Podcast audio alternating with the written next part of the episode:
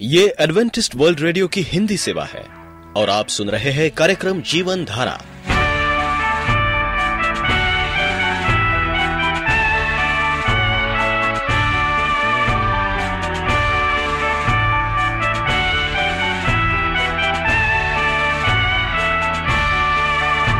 कार्यक्रम जीवन धारा सुनने वालों को मैं स्मिता और मैं अमित हमारा प्यार भरा नमस्कार। एडवेंटिस्ट वर्ल्ड रेडियो की हिंदी सेवा में हम आपका स्वागत करते हैं। श्रोताओं, आइए, आज प्रसारित होने वाले कार्यक्रमों की जानकारी दे दें। आज होगी पहले स्वास्थ्य चर्चा, इसके बाद एक गीत होगा और फिर कार्यक्रम के अंत में पवित्र बाइबल का संदेश। तो चलिए, स्वास्थ्य चर्चा सुनने से पहले सुनते हैं ये गीत।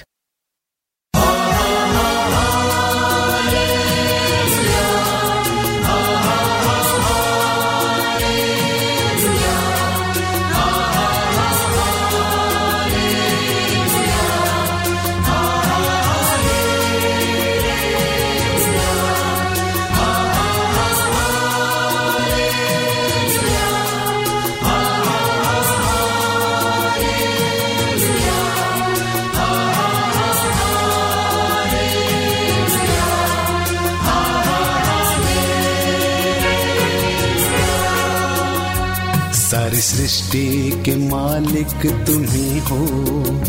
सारी सृष्टि के रक्षक तुम ही। करते हैं तुझको सादर प्रणाम। गाते हैं तेरे ही गुणगान। सारी सृष्टि के मालिक तुम ही। सारी सृष्टि के रक्षक तुम ही हो। करते हैं तुझको सादर प्रणाम। गाते हैं तेरे ही गुणगान।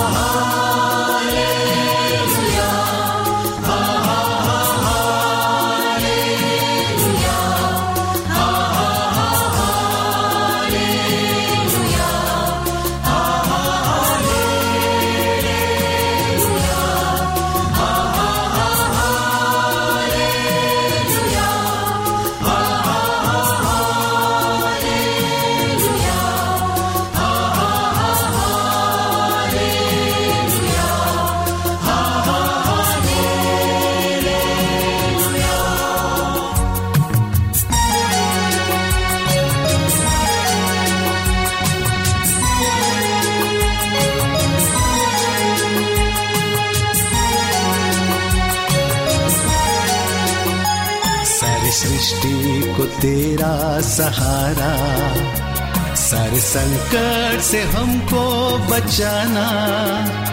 तेरे हाथों में जीवन हमारा। अपने राह पर हमको चलाना। सारी सृष्टि को तेरा सहारा। सारे संकट से हमको बचाना। तेरे हाथों में जीवन हमारा अपनी राह पर हमको चलाना।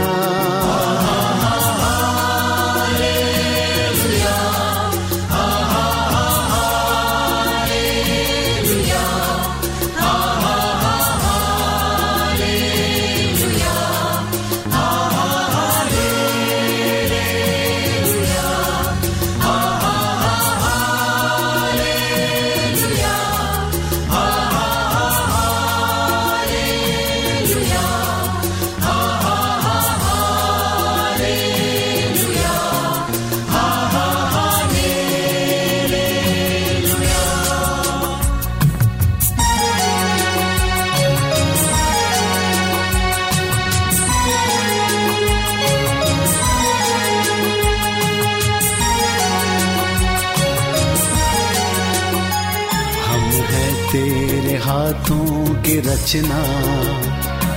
हम पर रहे तेरी करुणा। तन मन धन हमारा तेरा। इन्हें शैतान को छूने न देना। हम हैं तेरे हाथों की रचना। हम पर रहे तेरी करुणा। तन मन धन हमारा तेरा। इन्हें शैतान को छूने न देना।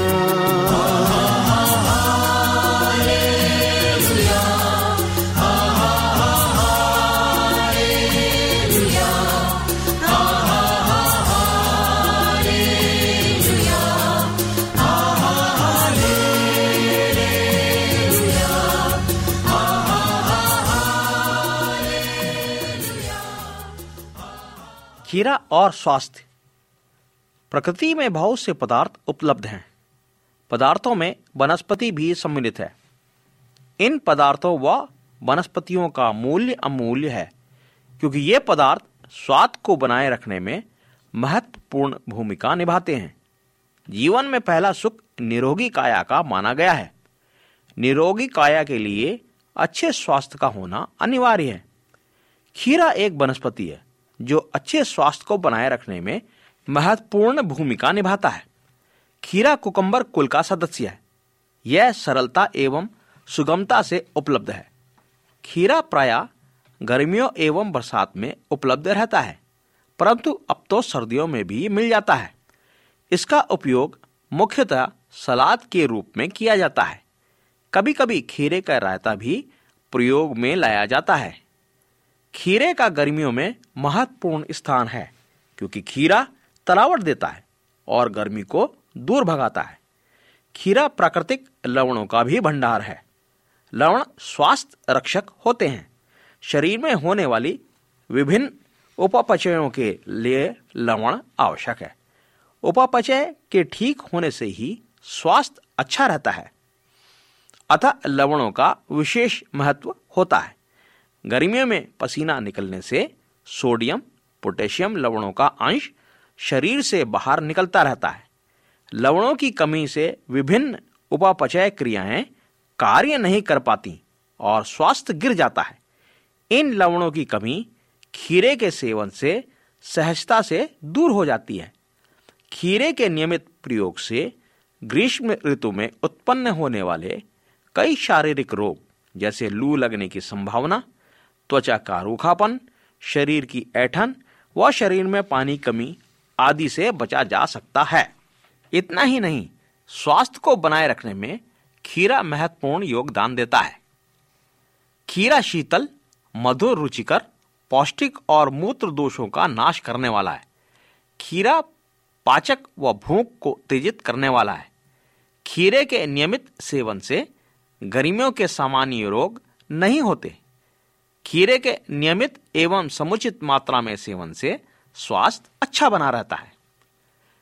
पित्त दोष से उत्पन्न विकारों, जैसे अम्ल पित्त तृष्णा, शारीरिक दाह नक्सीर, सिरदर्द आदि में खीरा बहुत उपयोगी है। खीरे के बीजों को मूत्र पथरी को नष्ट करने में और मूत्र को खुलासा में लाने के लिए किया जाता है। खीरे के बीज को पौष्टिक और रति शक्ति वर्धक भी मानते हैं। इसी कारण प्राचीन काल से लेकर आज तक बीजों का उपयोग काजू, पिस्ते के साथ भी किया जाता है।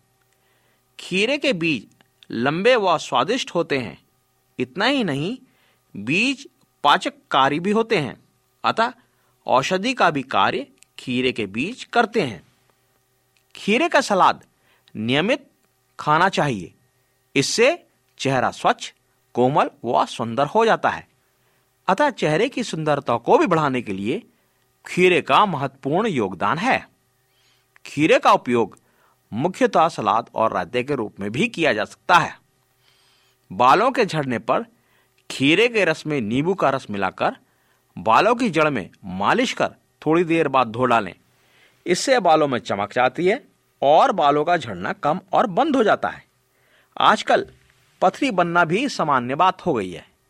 पथरी होने पर एक गिलास पानी में खीरे के बीजों का चूर्ण तीन ग्राम, चुटकी भर इलायची का चूर्ण मिलाकर पीने से छोटी पथरी गलकर मूत्र के साथ बाहर निकल आती है। खीरे के नियमित सेवन से पथरी बन ही नहीं सकती। खीरे के एक कप रस में एक चम्मच पुदीने का रस और काला नमक मिलाकर पीने से पेट का दर्द खट्टी डकारों में भी लाभ मिलता है। खीरे के रस में जीरे का चूर्ण मिलाकर प्रतिदिन नियमित रूप से सेवन करने से अम्ल पित्त का प्रभाव कम हो जाता है। अतः खीरा देखने में साधारण वनस्पति है, परंतु उपयोगों के आधार पर महत्वपूर्ण औषधि का कार्य करता है। ध्यान रहे कि अधिकता सर्वदा हानिप्रद होती है, अतः नियमित व समुचित मात्रा में ही इसका सेवन करना लाभप्रद होता है। इस बात से स्पष्ट है कि खीरा रोगों को दूर करने में औषधि का कार्य करता है। इसलिए इसका उपयोग सौंदर्य बढ़ाने के साथ साथ स्वास्थ्य को ठीक करने में भी लिया जा सकता है।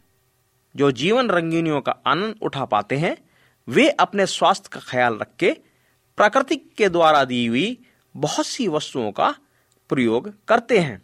अच्छा स्वास्थ्य ही जीवन की सार्थकता को पूर्ण करता है। श्रोताओं, आज की इस जानकारी से आप अपने लिए विशेष सावधानी बरतेंगे और स्वास्थ्य लाभ उठाएँगे। इस आशा के साथ आप वेल्डन चरण को आज्ञा दीजिए। नमस्कार। आप एडवेंटिस्ट वर्ल्ड रेडियो का जीवन धारा कार्यक्रम सुन रहे हैं। यदि आप पत्राचार द्वारा यीशु के जीवन और उनकी शिक्षाओं पर या फिर स्वास्थ्य विषय पर अध्ययन करना चाहते हैं तो आप हमें इस पते पर लिख सकते हैं। हमारा पता है। वॉइस ऑफ़ प्रोफेसी ग्यारह हेली रोड नई दिल्ली एक एक शून्य शून्य शून्य एक इंडिया। परमेश्वर कैसा है? भाग एक। प्रिय रेडियो मित्रों प्रभु मसीह के सामर्थी, महान और चमत्कारी नाम में आपको भाई मॉरिस माधो का नमस्कार। मित्र, हम चर्चा कर रहे हैं परमेश्वर कैसा है। अयूब की पुस्तक पुराने नियम में है। अयूब ग्यारह सात में लिखा है, क्या तू परमेश्वर का गुण भेद जान सकता है? और क्या तू सर्वशक्तिमान का मर्म पूरी तरह से जाँच सकता है। इसका मतलब है कि क्या हम लोग, क्या दुनिया के लोग, क्या बुद्धिमानी लोग, क्या वैज्ञानिक, सामाजिक शास्त्र बड़े बड़े विद्वान, क्या हम अपनी बुद्धि से परमेश्वर का जो अंदर का जो भेद है, उसे हम पा सकते हैं? क्या तो सर्वशक्तिमान का दिल उसकी दशा को हम जाँच सकते हैं? उत्तर है नहीं। हम परमेश्वर के बारे में बाइबल में कुछ तो समझ सकते हैं। जो लिखी गई है वो काफ़ी हमें समझने के लिए, लेकिन जब परमेश्वर हमें स्वर्ग में ले जाएगा, तब हम परमेश्वर को जान सकेंगे कि वो कैसा है। परमेश्वर कौन है? ये प्रश्न हमारे सामने है कि परमेश्वर कौन है? वो कैसा है? हम इस बात के प्रति निश्चित कैसे हो सकते हैं कि वो, कि उसका अस्तित्व है या नहीं?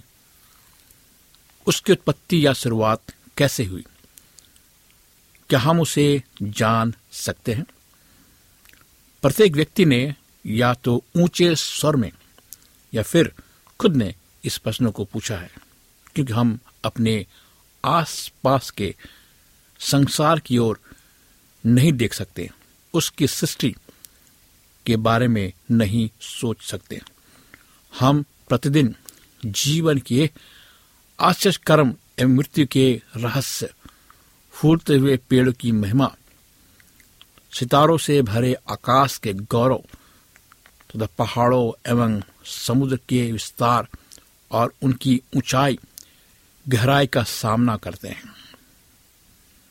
हम इन सबको इन सबको किसने बनाया?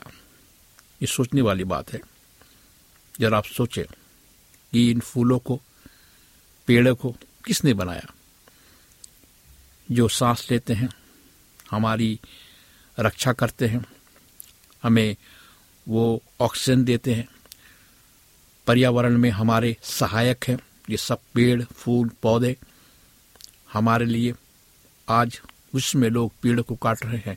इसके कारण जलवायु परिवर्तन हो रहा है और मौसम बदल रहा है। कहीं तो बारिश रुक रही है, कहीं गर्मी हो गई है। आप देखेंगे कि जहाँ जहाँ लोगों ने पेड़ को काटा है, वो वो स्थान, रेगिस्तान हो गया है। वहाँ पानी की कमी है। वहाँ रेत है। क्यों है? क्योंकि वहाँ पेड़ नहीं है। तो परमेश्वर ने इस पेड़ को हमारे लिए बनाया, ताकि हम पेड़ों की सहायता से ज़िंदा रह सके। परमेश्वर ने पेड़ों में फल लगाए, ताकि हम फलों को खा सके और स्वस्थ रह सके। और सुंदर सुंदर फूलों को परमेश्वर ने बनाया था कि हम उसको देखकर उत्साहित हो सके, हमारा मन प्रफुल्लित हो सके, हम खुश हो सके। सितारों को देखें रात के समय, अंधकार की रात के समय, आप बाहर जाए या छतों में जाए, आसमान की तरफ़ देखिए। आपको अरबों अरबों सितारे दिखाई देंगे। आँख से हम कुछ देख सकते हैं, लेकिन अगर आप दूरबीन से देखें तो आपको अरबों खरबों सितारे आसमान में दिखाई देंगे। इसको किसने बनाया? पहाड़ों को देखे। बड़े बड़े पहाड़, बर्फ़ से ढके पहाड़, समुद्र बड़ी बड़ी समुद्र। उसके अंदर मछलियाँ, नाना प्रकार के जीव जंतु जो समुद्र के अंदर है। किसने बनाया? क्या मनुष्य उसको बना सकता है?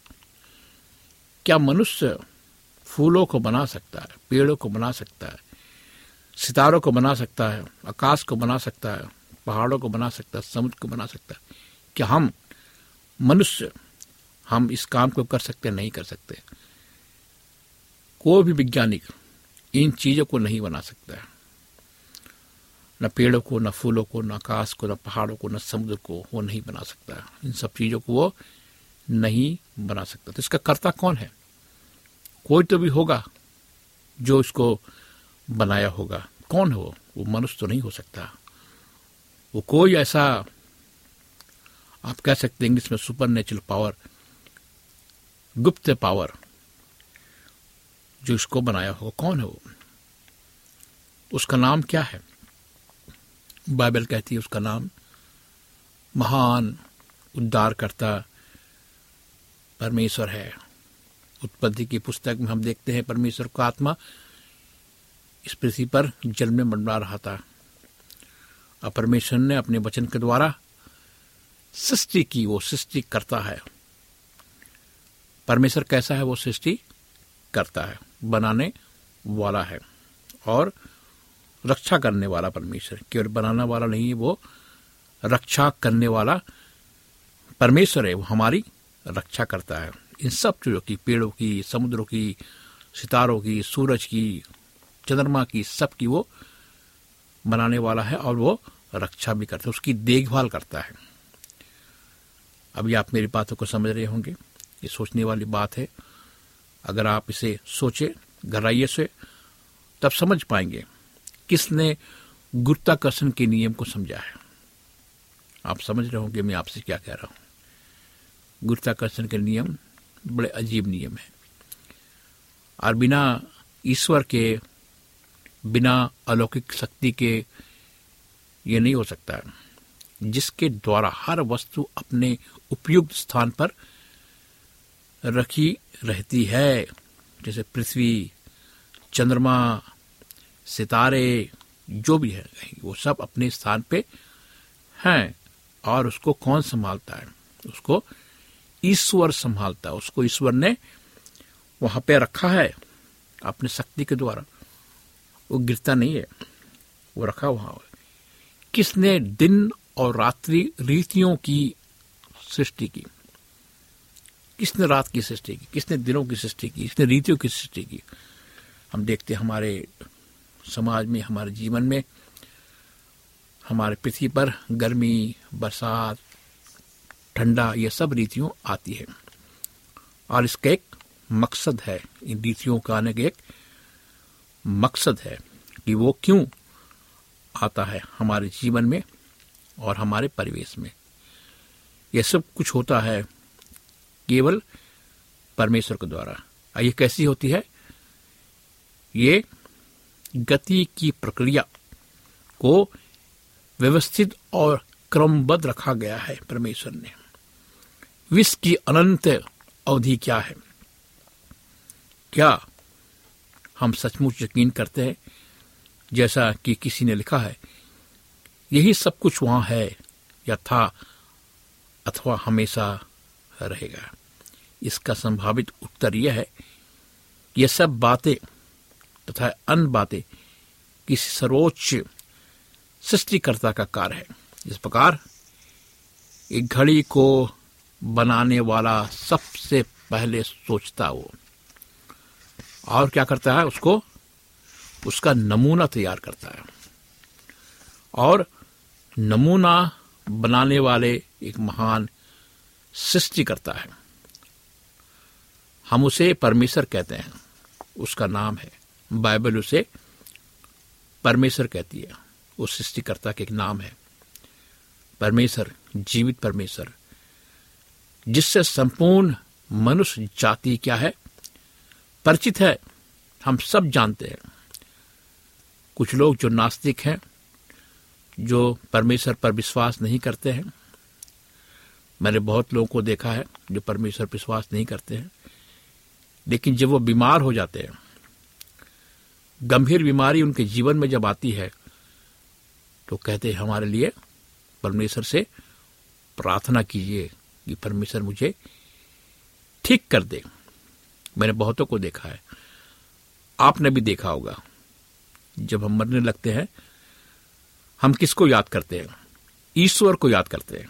काश हमने अपने बचपन में, अपनी जवानी में ईश्वर को याद किया होगा। इसलिए बाइबल कहती है, अपनी जवानी के दिनों में क्या कर? ईश्वर को याद कर। बाइबल ये घोषित करती है कि हम जिस परमेश्वर के बारे में बात करते हैं, हम जिस परमेश्वर के बारे में गीत गाते हैं, जिस परमेश्वर से हर प्रकार की आशीष प्रभावित होती है, वही परमेश्वर है जिसने इस संसार को क्या किया है? सिरजा है। हमें उसमें रखा है, हम विश्व परमेश्वर के नियमों के शासन के अंतर्गत नहीं है। अगर विश्व परमेश्वर के नियमों के शासन के अंतर्गत नहीं है तो अंतरिक्ष में हमारी खोज असंभव हो जाएगी।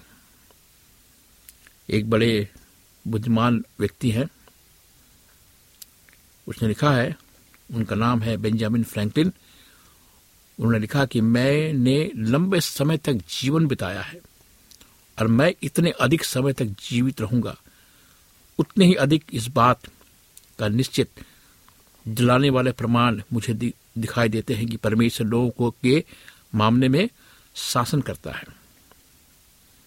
अगर मनुष्य को परमेश्वर के द्वारा नहीं बनाया गया है तो सिर्फ़ परमेश्वर में ही खुश क्यों हो जा, होता है या रहता है? अगर मनुष्य को परमेश्वर ने बनाया है तो परमेश्वर के विरुद्ध क्यों रहता है? यह हमारी दिवदा है, यह सोचने की बात है ये मनुष्य की बात है। परमेश्वर की बात मैं नहीं कह रहा हूँ कि मनुष्य जब अंधकार में होता है, जब वो पाप में होता है, और जब वो परमेश्वर के पास आता है तो क्या होता है? उसे शांति मिलती है। उसे तसल्ली मिलती है। शांति देने वाला कौन है? जीवित परमेश्वर। परंतु आप पूछते हैं, वो कौन है? कहाँ है? हमें मालूम है। उसका अस्तित्व है। हमने अपनी महान या बड़ी कठिनाई, परीक्षा या विपत्ति के छोड़ों में पुकारते हैं। कुछ लोग ये प्रयास करते हैं कि उसमें विचार से उनके प्रत्येक जागृत क्षण भरपूर हों।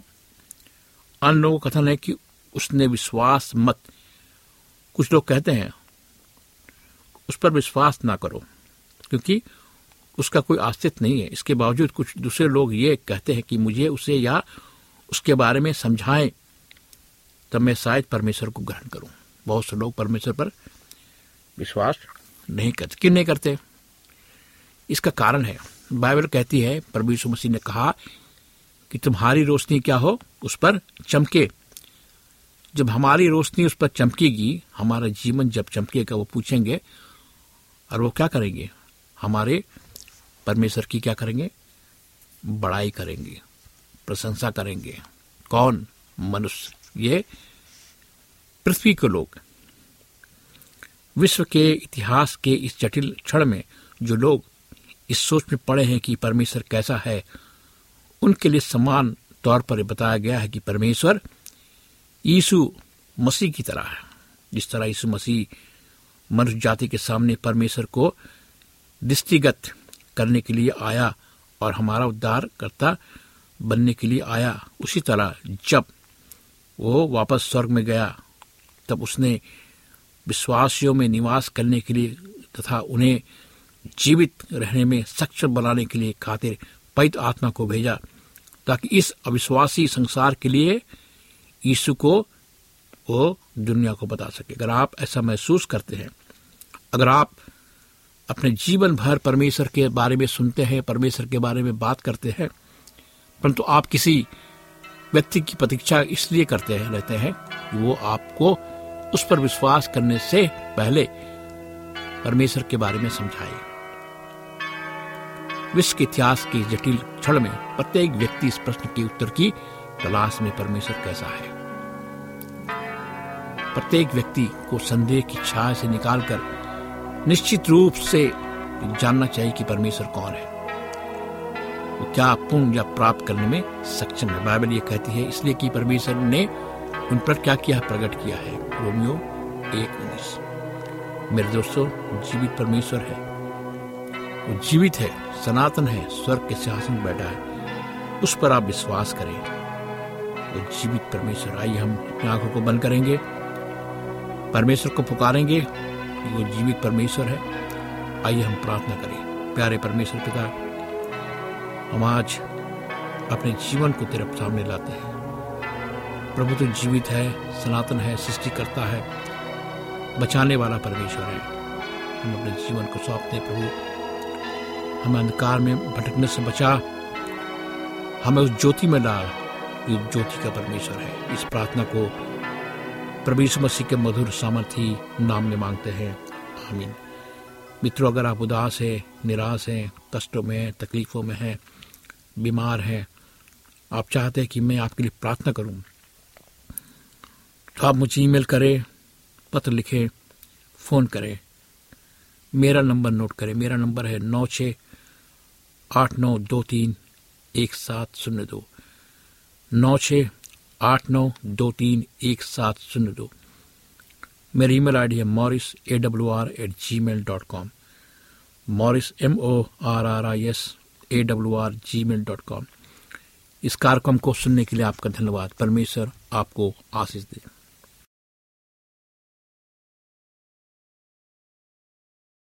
यदि आपका कोई प्रश्न या सुझाव हो तो हमें अवश्य लिखिए। हमें आपके पत्रों का इंतज़ार रहेगा।